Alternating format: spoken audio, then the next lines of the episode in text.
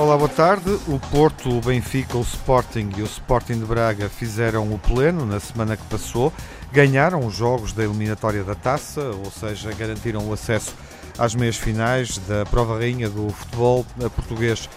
E assim temos um quadro competitivo semelhante. Vamos ver nas meias finais da Taça os mesmos jogos que vão acontecer esta semana na final a 4, na Taça da Liga, na Taça organizada pela Liga Portuguesa de Futebol.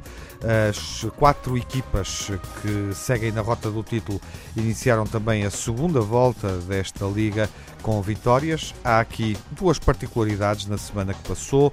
O Porto alcançou o 20º jogo consecutivo sem perder em todas as competições e o Benfica deslocou-se a Guimarães, onde ganhou também os dois desafios com o mesmo marcador em ambas vitórias por 1-0. Abrimos a emissão clássica dos Grandes Adeptos com Nuno Encarnação. Olá, viva Nuno. Ora viva, boa tarde. Jaime Mourão Ferreira. Olá, Jaime. Olá, viva, boa tarde. E hoje o Nuno Magalhães. O Telmo Correia está ausente do país. O Nuno volta à rádio. Olá, Nuno. Boa tarde, viva. Um prazer reencontrá-lo. Também um prazer estar convosco. Primeiro, as impressões da semana do Sporting ditas pelo Jaime, com estas duas vitórias na Taça de Portugal, em Santa Maria da Feira, em casa, derrotando o Moreirense, que está a fazer uma boa prova. Vitória por 2-0 na Feira, 2-1 em casa com o Moreirense, num jogo bastante mais equilibrado. Já começamos pelo Sporting, até porque há Benfica-Porto no horizonte. Deixamos isso para a segunda parte. Sim, sim. Boa tarde a todos. Ora bem, são dois jogos, eu diria, um pouco diferentes, mas ambos com vitórias absolutamente indiscutíveis por parte do Sporting, não é? Aliás, o Tiago lançou o último jogo, o Sporting Moreirense, com algum equilíbrio, que efetivamente aconteceu em termos de posse de bola, etc., mas não em oportunidades de golo. Quer dizer, nós temos de ser francos. A arbitragem de Rui Costa foi deplorável, deplorável e, efetivamente, quer dizer, se o Moreirense tem algumas hipóteses de discutir o encontro em termos de resultado, é graças a uma arbitragem absolutamente lamentável por parte de Rui Costa, porque o próprio treinador do Moreirense, Ivo Vieira, disse que, embora na segunda parte tivessem tentado equilibrar as coisas com a tal posse de bola, efetivamente não criaram oportunidades de golo e o próprio Sporting poderia ter chegado aos 3 ou aos 4-1, conforme se verificou. Verificou-se apenas o 2-1, mas é um resultado que eu acho que é enganador, face ao número de oportunidades, face às bolas que entraram na baliza, face ao caudal ofensivo da equipa, sobretudo na primeira parte, e depois, pronto, depois aquilo que se assistiu foi a um, enfim, digamos, foi a um empurrar com a barriga durante 45 minutos, em que o Sporting até podia ter dilatado o marcador, não aconteceu, mas pronto, não há dúvida de que houve uma diferença muito grande em termos de futebol, em termos de futebol jogado. Portanto, eu acho que mais importante até do que, quer dizer, eram ambas vitórias muito importantes para o Sporting, não é? Até porque eu já em junho passado tinha dito que o Sporting estava um bocadinho fora desta competição do título do Campeonato Nacional, embora naturalmente à espreita, e conforme eu já disse mais recentemente, o Sporting necessita de recuperar 5 pontos ao Futebol Clube do Porto até à última jornada e depois jogar tudo no Dragão para tentar ser campeão, porque é completamente diferente recuperar 8 pontos ou recuperar 5, não é? E esses 5 são possíveis de acontecer, é possível acontecer isso. E depois jogar tudo na última jornada. Mas, portanto, eu até acho que o Sporting é uma equipa mais calhada por tudo aquilo que aconteceu no verão passado e que não vale a pena estar a recordar, porque todos temos a memória de todos os acontecimentos infelizes e lamentáveis que ocorreram no Sporting. Temos tudo isso muito fresco na memória. Eu acho que o Sporting poderá efetivamente vencer, ou pelo menos bater-se muito seriamente por alguma das taças em que está envolvido. O campeonato é um objetivo mais distante, embora não seja de pôr de parte, obviamente, o próprio treinador o diz, lá mais para fevereiro, porque realmente agora nós vamos ter todos os grandes vão ter 2 meses absolutamente frenéticos em termos de jogos importantes e jogos consecutivos, a jogar 3 em 3 dias permanentemente durante janeiro e fevereiro, e o Sporting depois de recomeçarem as competições internacionais, ainda pior, porque como se sabe, a Liga Europa tem mais uma eliminatória e vai recuperar o terreno durante esse mês. Portanto, o Sporting fará mais 2 jogos do que qualquer equipa que esteja na Champions, nomeadamente o Futebol Clube do Porto, durante essa eliminatória, que são os 16avos de final para a Liga Europa e os 8avos de final para a Champions, mas, portanto, serão 2 meses absolutamente frenéticos em que muita coisa se vai clarificar e decidir e, portanto, vamos ver em que ponto é que chega agora. E efetivamente, eu fico satisfeito por ver um Sporting mais prudente em termos táticos, mais consistente em termos defensivos e, consequentemente, mais capaz de vencer os desafios que tem pela frente. Uhum. Basicamente é isso que eu gostaria de dizer. O Nuno Magalhães revê-se nesta... nesta forma, nesta descrição que o Jaime faz daquilo que o Sporting tem feito, à luz daquilo que temos visto desta equipa do Sporting? Na parte final, sim. Na parte inicial e que tem a ver com o jogo moreirense, não. Vamos lá ver. Eu acho que o Sporting, e aí concordo com o Jaime, está mais consistente com o Marcel Keizer, está mais perigoso, está mais acutilante, indiscutivelmente. Eu não conhecia o Marcel Keizer, fiquei um pouco até surpreendido com a sua contratação, creio que muita gente, e não só benfiquistas e portistas, também sportinguistas ficaram surpreendidos, e acho que agora têm razões para estar agradavelmente surpreendidos. Acho que o Sporting hoje é uma equipa mais perigosa, com todo o respeito pelo José Peseiro, do que há 2 ou 3 meses atrás. Quanto ao jogo com o Moreirense, eu não vi o jogo todo, mas vi uma boa parte do jogo e não concordo nada com o que o Jaime disse. Acho que o Moreirense podia, com um bocadinho mais de calma e engenho na parte final, até ter empatado o jogo. É verdade, como o treinador Ivo Vieira disse, o Moreirense deu 30 minutos de avanço ao Sporting, o Sporting aí faz 2-0, até podia ter feito 3-0, mas o final da primeira parte, e foi essa a parte, por acaso, que eu vi melhor, que o final da primeira parte e a segunda parte, o Moreirense acaba o jogo um pouco em cima do Sporting, e eu confesso que não... Mas tem qualquer oportunidade de golo. Quer dizer, mas sim, é verdade, já não teve nenhuma oportunidade clara, mas ganhando cantos livres, e via-se algum nervosismo nas bancadas de Alvalade, o que é natural, porque eu também, se fosse na Luz e na mesma situação, também estaria nervoso. É um bocadinho diferente, apesar de tudo. É? Não, é verdade que não houve ali nenhuma situação do Moreirense em que de cara com o guarda-redes do Sporting, é verdade, mas também é verdade que o Moreirense, mais uma vez, confirmando aquilo que tem feito ao longo da época, jogou olhos nos olhos. Na primeira parte criou algumas oportunidades, podia até ter ido para o intervalo, com pouco de sorte, é verdade, mas podia ter ido empatado. Também podia ter ido a perder 3-0, também, 3-1. Eu acho que não, 3-0, porque o 3-1, o 2-1, como tu sabes, o golo do Moreirense nasce de uma falta sobre o Bas Dost. Não, sim, tenho dúvidas nesse lance, como tenho dúvidas em muitos outros, mas para os dois lados, quer dizer, eu não sei se não há um penalti contra o Sporting, não estou a dizer que há.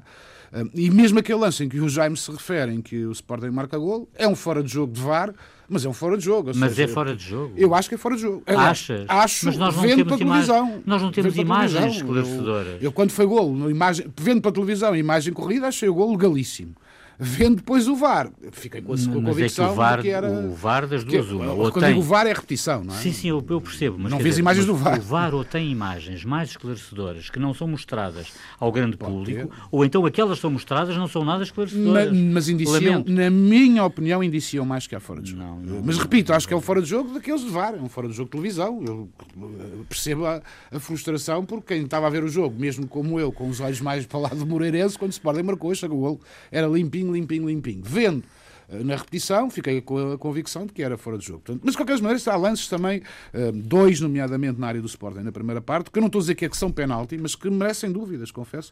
Uma entrada do Coates e outra do Acuña, parece-me, sobretudo do Acuña, parece-me que é penalti. Mas não tenho a certeza, não vou estar aqui a fazer polémica por polémica, não tenho a certeza, mas foi um jogo difícil de dirigir onde quer chegar, e onde eu quero chegar é que discordava nessa parte do Jaime. O Sporting ganhou bem, agora não foi esmagador, nada esmagador, acabou até a defender, e eu acho que o árbitro teve um trabalho complicado, nem digo que foi mau, mas foi complicado. Foi péssimo. Foi um árbitro péssimo, uma arbitragem péssima, porque naquele lance do Bas Dost, pelo menos, mesmo que a falta tenha sido cometida à entrada da área, o Moreirense ficava logo com menos um jogador. logo menos um jogador. Epá, portanto, quer dizer, eu acho que isto acaba por marcar muito, acaba por marcar muito o encontro, e é na sequência desse lance que o Moreirense marca o gol. É uma coincidência. Portanto, é pá, uma coincidência, mas que é relevante neste caso. Claro. E eu, na Encarnação, como é que viu o Sporting esta semana? Oh, Tiago, eu pegando aqui na questão da arbitragem, que não é uma questão que eu costumo trazer para o programa, mas pegando nela, e para ser completamente franco, eu acho que é muito mais escandaloso este penalti do Acuña sobre o Ansénio, onde toda a gente diz que é penalti, e não sei se o Jaime também concorda com isso ou não, mas toda a gente diz que é penalti, toda a gente o diz aos 9 minutos, o que daria um empate logo ao Moreirense, e poderia condicionar todo o jogo, mesmo o próprio Acuña, como é evidente.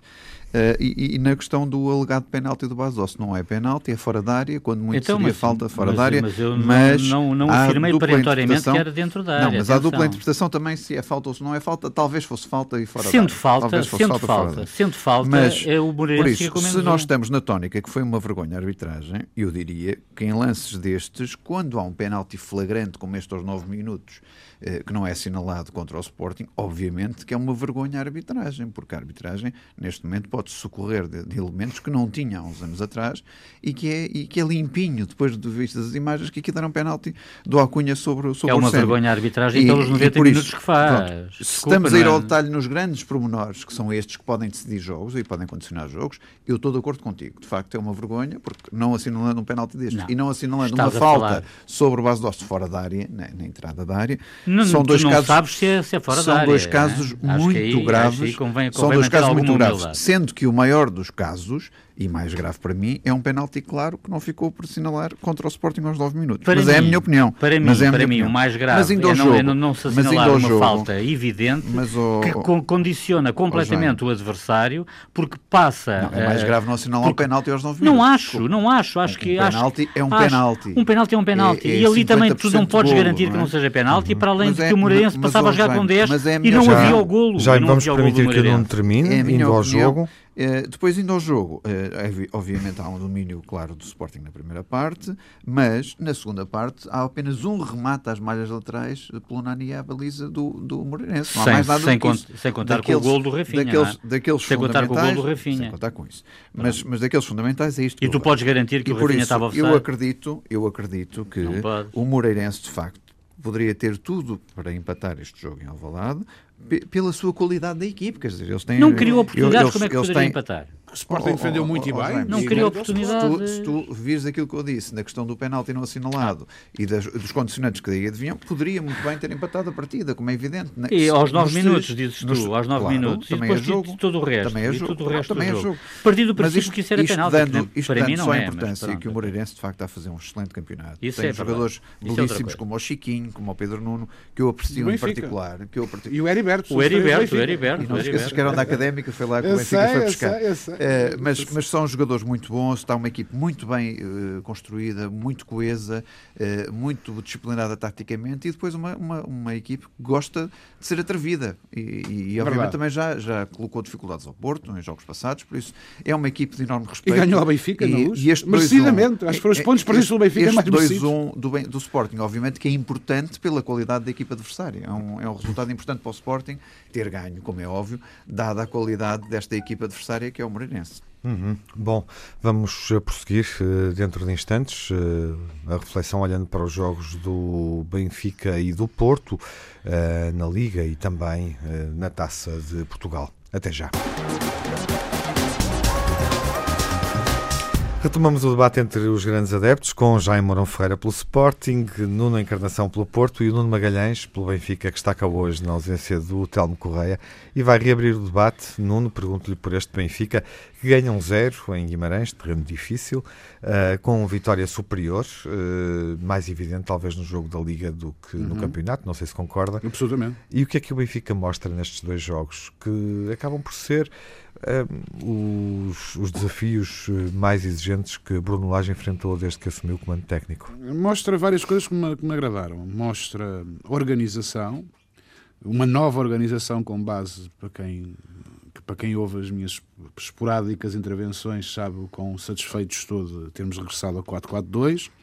Mostra organização, mostra atitude e mostra até crença, coisa que eu, e não estou a dizer que era culpa do Rui Vitória, mas não estou nada a dizer isso, mas não via dos últimos tempos do Benfica. Eu acho que, como o Tiago diz, que a segunda vitória foi mais difícil e por isso mais saborosa, de alguma forma, embora a outra também muitíssimo importante, portanto é uma competição que nós queremos ganhar, que é a Taça de Portugal. Foi uma vitória que eu não tenho problema nenhum de assumir como uma vitória feliz, mas é daquelas vitórias felizes que me agradam. Porquê? Porque não foi pura sorte. O Benfica fez por ter sorte, fez por ter marcado aquele golo, desde logo porque mostrou atitude em querer ganhar o jogo, e os primeiros 15 minutos são do Benfica. É verdade que depois o Vitória equilibra, a primeira parte é equilibrada, com oportunidades para um lado e para o outro, sendo que o Benfica teve mais do que o Vitória teve uma, assim, já no final, mais óbvia, e sendo certo que na segunda parte do Vitória, como o próprio treinador, até aí gostei do discurso realista, objetivo e factual do Bruno Lage. O Vitória, de facto, na segunda parte foi mais pressionante, esteve melhor, estava por cima, e o Benfica soube sofrer, o que é essencial para ser campeão em alguns jogos, que é ganhar quando se joga mal, sabendo sofrer, sabendo esperar, não mostrou qualquer tipo de ansiedade nem desespero, e sabendo ser letal quando teve a oportunidade para isso, num contra-ataque, ou numa jogada de contra-ataque, um passo excelente do Gabriel para outro passo excelente que foi feito pelo André Almeida. Portanto, dois patinhos feios, e até podemos dizer que é um hat-trick de patinhos feios, porque depois quem encosta, embora o golo seja fácil, é o Seferovic. Portanto, foi um golo dos patinhos feios, e portanto achei muito... Foi uma vitória que, sinceramente, posso fazer esta confissão, não vibrava tanto uma vitória do Benfica há alguns meses, porque foi, como se costuma dizer, na marra, não é? Na raça, na vontade, embora perceba, obviamente, a tristeza, e perceba até os comentários do treinador do Vitória, porque o Vitória mostrou que é, de facto, uma equipa muitíssimo boa, muito competente, e não tem problemas de nos assumir que, em determinados momentos, a segunda parte encostou o Benfica às cordas, como disse o Bruno Lage. Agora, o Benfica soube sair de uma situação complicada, e alcançou uma vitória, diria que justa, embora reconhecendo que é feliz. Uma vitória feliz na sua perspectiva, uma vitória sofrida, exemplificou aí alguns aspectos, também a valorização de alguns jogadores. Castilho não deu nada ao jogo, não é? Concorda com isso? É mais um que... Não diria, não deu nada. É mais um que Bruno Lage puxa, mas ao contrário de Samaris e de Gabriel, não parece ter nada a acrescentar. Não sei, Tiago. Eu gostei da capacidade de luta do Castilho. Teve lá, aliás, há um lance que é uma oportunidade do Benfica na primeira parte em que o Pizzi, até um pouco egoísta, porque remata a baliza e podia ter passado ao Castilho. Eu acho que lutou. Eu acho que Castilho cumpriu aquilo que o Bruno Lage queria que ele fizesse, que é desgastar a defesa do Vitória, chatear, andar ali atrás da bola, segurar algumas vezes a bola. Não foi brilhante, mas confesso que vislumbra ali alguma utilidade do Castilho em alguns jogos, deste tipo de jogos, que de resto já tinha acontecido no, talvez, o melhor jogo dele, embora não foi o melhor jogo, foi a melhor parte do jogo que fez pelo Benfica, que foi, já há uns meses, mas para quem pode recordar, que o Fenerbahçe é fora, é ele que cria as primeiras oportunidades, é ele que dá o golo ao Jetson, que foi fundamental para a qualificação. Portanto, eu acho que Castilho é um jogador útil, não acho um jogador extraordinário, mas acho que é um jogador, aquilo que vi, que foi muitíssimo pouco, um jogador que pode bem ser útil, e lá está, é mais uma recuperação, mais um patinho feio da parte do Bruno Lage, e acho isso também uma nota que eu não desvalorizei assim tanto como o Tiago estava de alguma forma a fazer. A sugerir, sim, na interpelação que lhe fiz. Jaime, enfim, ouviu o Nuno, o que é que achou destes dois resultados do Benfica, no mesmo terreno, pela mesma margem? E com jogos que mostraram, enfim, o mesmo sobre as duas equipas, sobre este Vitória e sobre este Benfica. Olha, francamente, Tiago, as coisas aconteceram de uma maneira um pouquinho diferente daquilo que eu imaginava, porque quando há dois jogos seguidos, com o espaço de apenas 3 dias entre ambos, no mesmo terreno, contra a mesma equipa, obviamente que se espera que quem tem um plantel mais rico e com mais soluções domine mais facilmente o segundo jogo do que o primeiro, como é natural. E aconteceu exatamente o oposto. Eu acho que no primeiro o Guimarães esteve apático, amorfo, foi uma exibição um pouco cinzenta por parte do Guimarães, estava à espera de mais Guimarães. O segundo jogo, acho que o Benfica é completamente feliz no resultado, imensamente feliz no resultado. O Guimarães estava completamente por cima do jogo, a criar oportunidades sobre oportunidades, o Benfica estava a ser dominado, sai de lá com uma vitória, enfim, sem saber ler nem escrever, como se diz em bom português, Não, completamente. O próprio Bruno Lage, primeira parte, confirmou que na segunda parte o golo surge exatamente quando o Benfica estava encostado às cordas. A seguir ao golo o Benfica pode fazer 2-0. Mas a seguir ao jogo já é um jogo diferente, não é? Sim, mas nós estávamos todos à espera do primeiro golo do Guimarães e que matasse o encontro, obviamente, não é? Porque não estávamos a ver capacidade de reação, quer futebolística, quer anímica, por parte do Benfica para contrariar o que estava a acontecer. E, portanto, é nesse sentido que eu digo que aconteceu tudo de modo diferente daquilo que eu imaginava, não é? E, portanto... Mas aí também houve uma nuance, Jaime, é que houve uma arbitragem muito mais permissiva. Quer dizer, o André fez o que quis dentro do campo e não jogou no primeiro jogo. Eu não gosto muito de falar disto, mas eu acho que isto até para valorizar a parte futebolística. Entraram dois jogadores de um jogo para o outro, que foi o André e o Tozé, que indiscutivelmente melhoraram o Vitória de Guimarães, indiscutivelmente, e que foi por isso onde o Vitória foi mais forte do segundo para o primeiro foi no meio campo. Esses dois jogadores foram fundamentais. No bom e no mau. A dinâmica ofensiva. E naquilo que jogaram, que são dois belíssimos jogadores. Jogadores esses cunhados no Porto. A dinâmica ofensiva da equipa do Guimarães é completamente diferente e não se cinge apenas à entrada. Mas acho que esses dois jogadores mudaram completamente. Não há dúvida de que o Guimarães esteve muito bem no segundo jogo, não há dúvida também, para mim, de que a vitória do Benfica é muito feliz, e contrariando um pouco a ideia... Vitória.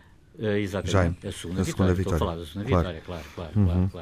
E contraria essa ideia que tinha dito. Contrario a ideia do Nuno relativamente ao Castilho, e aí aproximo-me mais daquilo que o Tiago lançou como ponto de debate. Acho que Castilho não justifica minimamente, e já teve mais do que oportunidades para isso, não justifica minimamente os 8 milhões de euros que o Benfica pagou por ele. Jogou 71 minutos, jogou até agora, mas não é a primeira vez que ele joga, e portanto eu acho que o Castilho está longe, muito longe de justificar os 8 milhões pagos pelo Benfica para a sua aquisição, e não me surpreende nada que também vá com Ferreira para outras paragens neste defeso de janeiro. É também uma questão que está em aberto. Bom, Nuno, sente que o Benfica com Bruno Lage é mais competitivo do que o Benfica que se exibia com o Rui Vitória?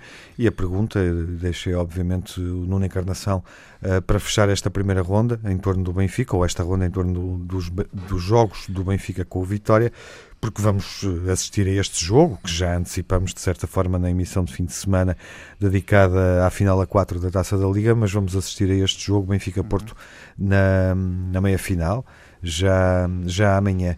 E é um jogo que para o Porto, de certa forma, enfim, pode marcar aqui um círculo. Vamos ver o que é que acontece, não é? Porque o Porto não perde desde que foi derrotado pelo Benfica com o Rui Vitória no Estádio da Luz na primeira volta da Liga. É verdade, eu noto os jogadores do Benfica mais felizes desde a saída do Rui Vitória, mas ainda não é uma equipe espampanante, quer dizer, os jogadores estão lá, houve aqui alterações de forma e de estilo e de alguns jogadores que estão no 11 titular, e obviamente com o grande destaque para João Félix, para mim é o grande motor hoje em dia do Benfica, e joga com uma alegria, com uma vontade e uma dimensão... E uma maturidade. Completamente diferente daquela que se quer imprimida nos jogos com o Rui Vitória. É curioso que eu não acho nada disso, mas... Está aqui uma grande pedra de toque no meio disto tudo. Agora, é evidente que este resultado e este Benfica não é um Benfica como nos habituou há uns anos atrás. É um resultado sofrido, evidente, que teve a sorte do jogo no sítio certo. Porque vejam bem, no segundo jogo. No segundo jogo, estou a falar no segundo jogo, é isso que eu me estou a centrar. Porque vejam bem uma coisa, o Vitória de Guimarães, o Vitória já não marca, nos últimos 6 jogos marcou um golo. E, quer dizer, a explicação está aqui. Aliás, Luís Castro tocou com o dedo na ferida, porque a produção de situações de atacantes estava lá, mas concretização nenhuma. Por isso, esta foi a grande sorte do Benfica de não ter, se calhar o Vitória está-se a lembrar, quem me dera ter aqui Tiquinho Soares ou Marega, que se calhar o resultado era outro, a finalização era outra. E é mesmo aqui que está a pedra de toque, porque Vitória que não marca, que marca um golo há 6 jogos, nos últimos 6 jogos, percebe-se porque é que não conseguiu ganhar este Benfica, que não foi um Benfica... deixa-me só dar-te este dado. O Vlaco Dimos faz... Eu percebo que o Vitória... Faz aquela grande defesa do Tozé. Faz duas grandes defesas. Um remate fora do Tozé e um jogador de Vitória, não lembro quem, isolado, e que ele faz aquilo que sabe fazer melhor que a mancha. Tem que haver mais intervenção. Isso está bem, mas quer dizer, não foi assim uma massacre de oportunidades, uma massacre de posse de bola, de canos, O toque final é que falta, não é? Sim, eu estou a dizer, mas também não criou oportunidades. Quer dizer, o Vlaco Dimos não é o melhor em campo. O que eu estou a dizer é que não há remate à baliza certa. Que haja um golo de Guimarães a qualquer instante, não é? Sim, e por isso, é este o resumo que eu faço. O Benfica foi muito feliz, como é evidente, e tem que ter o mérito da sua felicidade, quer dizer, marcou o golo, marcou aquilo que os outros não conseguiram fazer, e mais uma vez Seferovic foi importantíssimo. Eu acho que ele de facto é a pessoa talhada para estar ao lado de João Félix, não vale a pena inventar. Nos dias de hoje acho que é o jogador que tem que estar ali à frente, porque é aquele que tem sido feliz na concretização, não falando do caso de Jonas, mas Jonas depois muda se calhar o estilo de jogo e o estilo da equipe. Eu até acho excessivo chamar-se ao Seferovic patinho feio, quer dizer, ele já não é patinho feio. Já não é patinho feio. Mas também não é preciso. Nesta temporada ele tem sido decisivo. Foi ele que marcou o golo ao Porto. Exatamente. Marcou o golo ao Porto na Luz. Isso diz muito sobre a época do Benfica, mas isso é outra questão. E por isso é a minha opinião. Não acho que este Benfica esteja... Passou a ser nesta jornada o melhor marcador até agora, na temporada do Benfica. Mas, ó Tiago, só para concretizar, não acho que este Benfica esteja a ser demolidor e que o Porto tenha um grande medo do Benfica. Quer dizer, eu acho que... Já lhe vou perguntar por isso, queria só perceber qual era o parênteses que o Jaime tentava fazer há pouco, sobre o João Félix, não é? Não, é que eu, ao contrário, qual é a nota eu sei que sou uma nota completamente dissonante relativamente à esmagadora maioria dos comentadores. Eu continuo a achar que João Félix tem muito para provar. Obviamente que ele marcou golos importantes, obviamente que ele tem faro de golo, mas no 1-1 não é minimamente decisivo, ele não canaliza jogo para a frente, por exemplo, como Jetson, que eu acho que é um jogador de mão cheia, é um jovem de mão cheia, não é por acaso que no Golden Boy Jetson fica em 7º lugar, embora a uma distância muito considerável do primeiro, mas não interessa. É o melhor português, fica em 7º lugar. O João Félix, para mim, mas isto é uma questão agora muito pessoal e muito futebolística, se quiser, da forma como eu vejo futebol. Eu acho que o João Félix tem muito a provar, está permanentemente a tirar-se para o chão. Quando mal lhe tocam, ele faz logo... Uma cena, parece que fartou-se levar pancada. Não fartou-se nada, não podes ser levado por essas ideias que o João Félix tenta criar em cada lance, porque basta um toquezinho num pelo, se me permites a expressão de caricatura, ele atira-se para o chão a contorcer-se com dores, não pode ser. Aprende com o Jonas, mas o Jetson não faz isso, por exemplo, e para mim o Jetson é um jogador de mão cheia. Eu gosto muito do Jetson. A favor do Jaime, a expressividade facial de João Félix em relação a muitas decisões de arbitragem. Isso faz parte. Isso é da idade, faz parte. É da idade? Facial e corporal. É da idade. É verdade. É uma questão. Mas é um ponto. Apeteceu-me fazer essa observação porque... Não. Eu acho que isso tem a ver com a idade e tem a ver com o facto de ele achar que está tudo a sair bem. Mas o Jetson não tem a mesma idade. É uma boa questão. Era a questão que eu ia fazer, Nuno. E o Jetson não tem a mesma idade e não mostra uma atitude completamente diferente. Não me ouviram. No meio desta conversa há três não me ouviram. Acho que é uma questão de personalidade também. O Jetson é... Para aquilo tem... Não, sim, é de idade e personalidade. De personalidade, sem dúvida. Eu não estou dentro do balde de Só que é uma má personalidade, na minha opinião. Mas vê-se que o Jetson é tímido, é introspectivo e se calhar até o prejudica do ponto de vista do marketing. Eu também não discordo assim tanto que o Jaime está a dizer. Eu não acho que o João Félix seja muito melhor jogador que o Jetson. Acho os dois grandes jogadores e acho que os dois têm que provar ainda muito. Isso é evidente. Agora... Que a qualidade lá está, que o talento lá está, concordo. Eu acho que só está lá o faro do golo. Nos últimos jogos o João Félix tem estado. Que obviamente vale muito dinheiro individual. Não é só o faro do golo. O Jaime dizia uma coisa que é verdade, mas que é ao lado daquilo que é o João Félix. Que é, o João Félix não passa por muitos jogadores no 1-contra-1. É verdade, mas o João Félix é o típico jogador de definição, seja no último passo ou seja no golo. E nisso ele é letal. Ele tem o faro do golo. É como eu defino. E obviamente isso vale muito dinheiro, mas é pouco. Eu acho que é pouco, ainda tem de fazer muito para me convencer. Vamos ver se aqui há uns meses o Jaime, no final do campeonato o Jaime mantém. Talvez, vamos ver. Mas sente que Bruno Lage fez bem em sacrificar Jetson para colocar João Félix em campo? Mas na minha opinião... Nuno Magalhães estava a rodar a palavra para concluir o tema. Eu acho que não sacrificou, eu acho que quando muito o Jetson está a concorrer com o Gabriel para um lugar. O Gabriel tem jogado bem, ou seja, eu acho perfeitamente compatível, e aliás, eles jogavam juntos, quer na equipa B, quer no Júnior. Mas eu não acho nada anos juntos. Ah, pessoas absolutamente compatíveis. 2 miúdos de 19 anos na equipa principal. Isso é outra coisa. Porque não? Pelo amor de Deus. Se tiver qualidade, não vais problema nenhum. Uhum. João Félix joga como segundo ponta de lança, como agora se vê, e nunca como extremo esquerdo. Nunca como extremo esquerdo. Isso é uma coisa que eu nunca percebi. Talvez seja a coisa que eu menos percebi de Rui Vitória. Foi o porquê de colocar um jogador como extremo esquerdo. Eu perguntei troca por troca, porque isso também está ligado à alteração tática, não é? Eu acho que o João Félix entra para jogar com 2 avançados, tem que sair alguém do meio campo, saiu o Jetson, mas poderia estar, mesmo tendo entrado Gabriel. Não, poderia estar, mas aí Jetson e Gabriel era mais de contenção e o Pizzi tem de jogar. Por exemplo, em Guimarães, são 90 minutos de contenção, poderia estar. Mas lá está, mas não é disparatado o meu raciocínio. Nem o Jetson nem o Gabriel conseguem jogar a partir de estar encostados à linha, coisa que o Pizzi consegue fazer, até porque jogou muitos anos durante como extremo direito. Aí seria, obviamente, a opção de retirar um dos dois e colocar um dos médios ofensivos, não é? Sim. Portanto, não compatibilizando Gabriel e Jetson.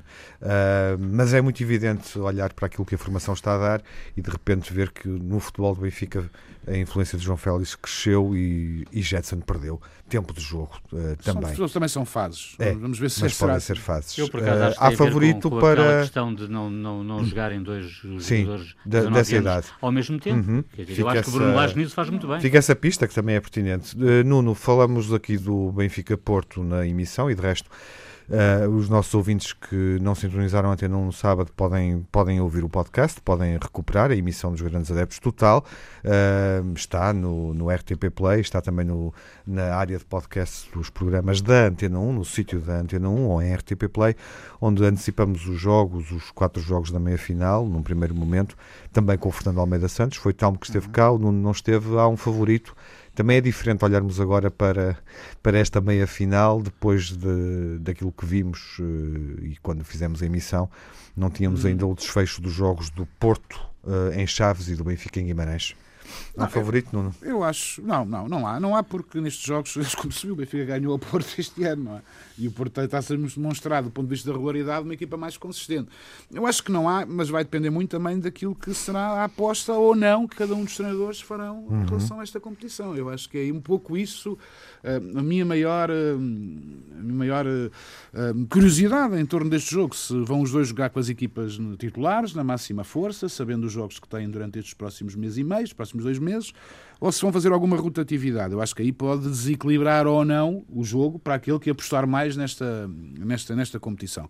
Mas eu tenho a convicção que o Sérgio Conceição quer fazer história, portanto vai apostar na equipa máxima, e tenho a convicção que o Benfica tem historial nesta competição e para o Bruno Lage seria muito interessante, passado 15 dias, nem tanto, ser confirmado como treinador do Benfica, ganhar uma competição. Portanto, onde vejo um bom jogo, com as equipas na máxima força, na máxima força, e pronto, depois aí é uma questão de felicidade, de pormenores, até o Porto pode não perder o seu recorde de jogos sem perder e sair de lá derrotado nos penaltis, por exemplo. Claro. Não é nada que eu deito fora a possibilidade de haver um empate e irmos logo a penaltis. Portanto, vai ser um jogo, acho que vai ser um jogo bom, com duas equipas por motivos diferentes a quererem ganhar.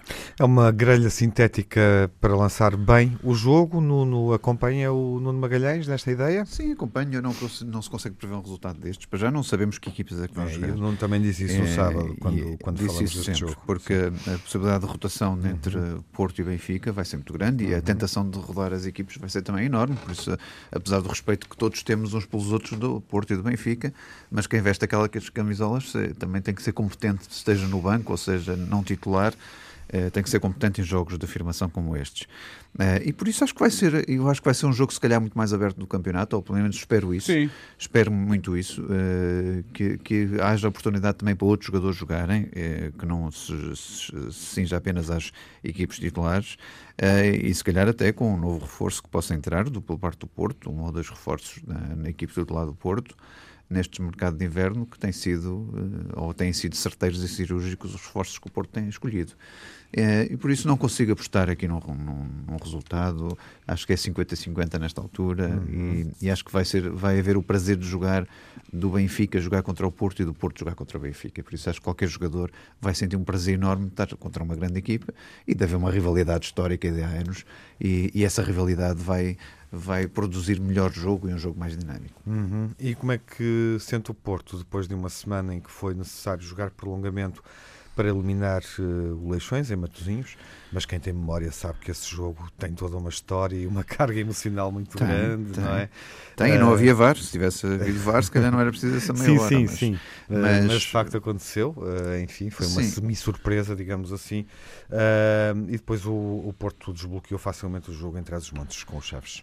Tornou-se fácil o jogo, quando era aparentemente um jogo também de respeito e de dificuldade contra o Chaves, que tem feito agora bons resultados e tem mudado a própria estrutura da equipe e a maneira de jogar, mérito para o treinador que lá está, como é evidente, mas o Porto, pronto, tem ultrapassado os obstáculos. O Porto, acho que, por exemplo, o Brahim está num déficit físico grande, nota-se, precisa de descanso, e eu sugeriria até que nestes jogos da Taça da Liga que o Brahim pudesse descansar para os jogos que vêm a seguir, porque de facto há aqui qualquer coisa que não está bem em Brahim e acho que é natural que ele precise descansar.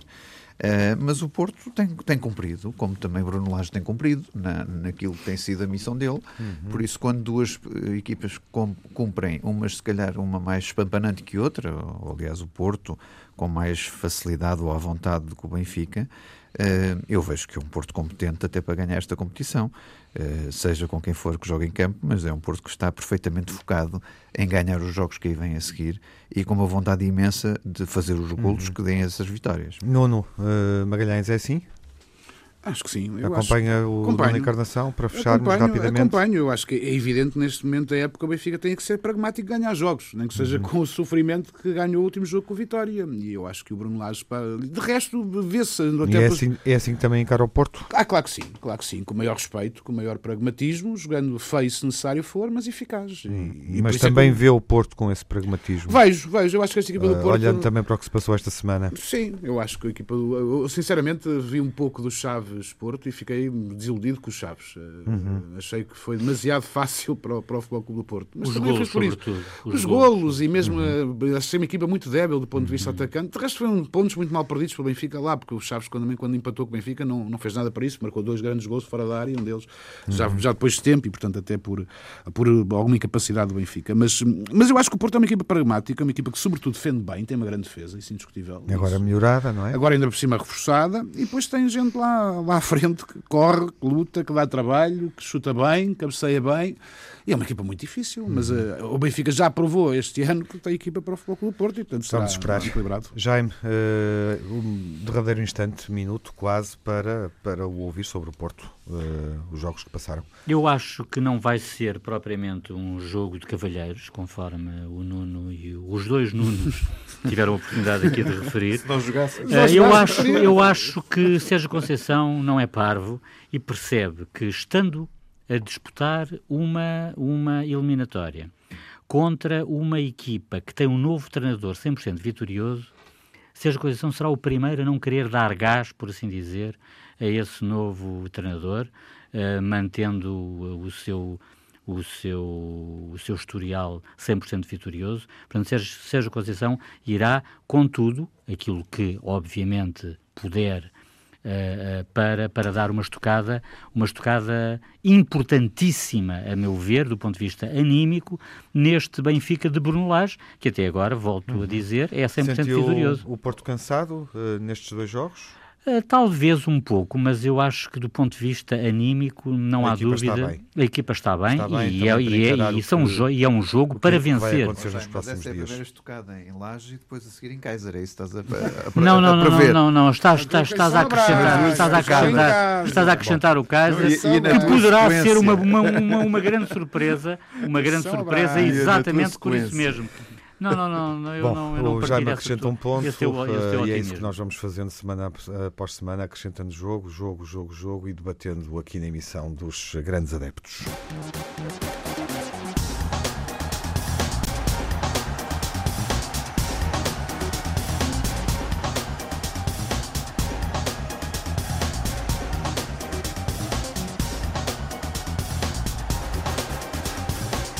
Vamos para as impressões finais. Nuno Magalhães, o pior da semana. O pior, o calendário da Liga, jogos 3 em 3 dias, com horários completamente desfasados. O Benfica joga agora à terça e à sexta-feira, enfim, dias que não são do costume do futebol. As lesões inoportunas de Feixa e de Jonas, numa altura muito importante, e ao final da primeira volta, talvez destacar equipas que estiveram melhor e outras pior. Eu esperava muito mais, como já disse, do Chaves, do Boa Vista e até por ser o vencedor em título da Taça de Portugal do Desportivo das Aves. E por fim, o VAR não tanto por aquilo que decidiu bem ou mal, mas continua a fazer muita confusão porque é que os árbitros não vão ver os lances na televisão, porque houve esta jornada em todos os jogos, pelo menos dos grandes e do Braga incluído, lances de interpretação e os árbitros por simplesmente não vão ver os lances. Faz-me sinceramente confusão. Ao contrário de outros países. Essas notas que servem também de balanço rápido da primeira volta. Jaime, o pior da semana? As notícias cruzadas sobre a prisão de Rui Pinto, ora vem, ora não vem, enfim, as diversas interpretações. Ressaltar uma questão que me parece importante, é que não se pode matar a mensagem com o mensageiro, portanto não se pode de definir a questão do hacker, centrando tudo no hacker e esquecendo o conteúdo das mensagens.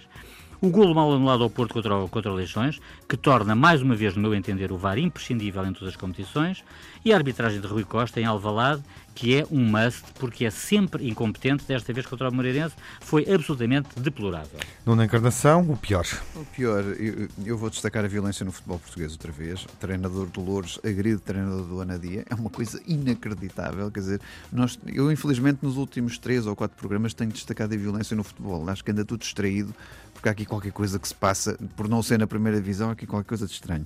E depois a questão do hacker do Benfica, porque a mensagem é quem é que lhe pagou, quem é que encomendou, mas depois a nata do perfume desta questão do hacker é saber o que é que aconteceu com aqueles e-mails trocados por elementos do Benfica e perceber-se que, de facto, acho que estamos aqui a pôr o foco no sítio errado. E o melhor, Nuno? O melhor, eu vou referir o mercado de inverno do Porto, com a contratação de Pepe, Fernando Andrade e Manafá, e talvez, não sei se Quaresma anda para aí um broazinho, que vamos ver, os 20 jogos sem perder, e depois destaque para 2 outras situações, Diogo Jota e Ruben Neves, 2 jogadores que passaram pelo Porto com grande exibição no último jogo contra o Leicester, e depois ainda mais os 7.329 espectadores no Tirsense Lousada, num jogo da 4ª divisão do futebol português. Eu acho que é assinalável. Existe a paixão. Jaime, o melhor da semana? As vitórias convincentes do Sporting frente ao Feirense e Moreirense, o discurso realista de Bruno Lage quanto à vitória injusta em Guimarães para o campeonato, referindo que quando surge o 0-1 o Benfica estava encostado às cordas, o emparelhamento das 4 melhores equipas portuguesas na Taça de Portugal, tal como na Taça da Liga, garantindo emoção em pleno. E, depois do Estrela Belenenses, com 7 mil espectadores, o Tirsense Lousada, também com o estádio cheio, fazendo minhas as palavras do Nuno Encarnação, acabadas agora de preferir. Impressões finais positivas do Nuno Magalhães. Também esta, de que há paixão por aí, que as SADs têm que se acautelar, que há paixão nos clubes, e os clubes são, acima de tudo, aquilo que mais interessa. Felicidade de Lage nas apostas, quer de João Félix, quer do 4-4-2.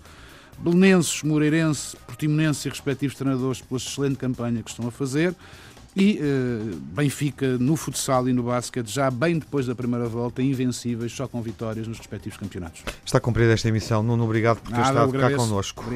Vai à BTV esta semana, não é? Exato. Em função do resultado do Benfica-Porto ou para debater a final da Taça da Liga, se o Benfica for bem sucedido, ou então vai lá estar para antecipar o Benfica-Boa Vista da próxima jornada da Liga, que acontece a meio da próxima semana.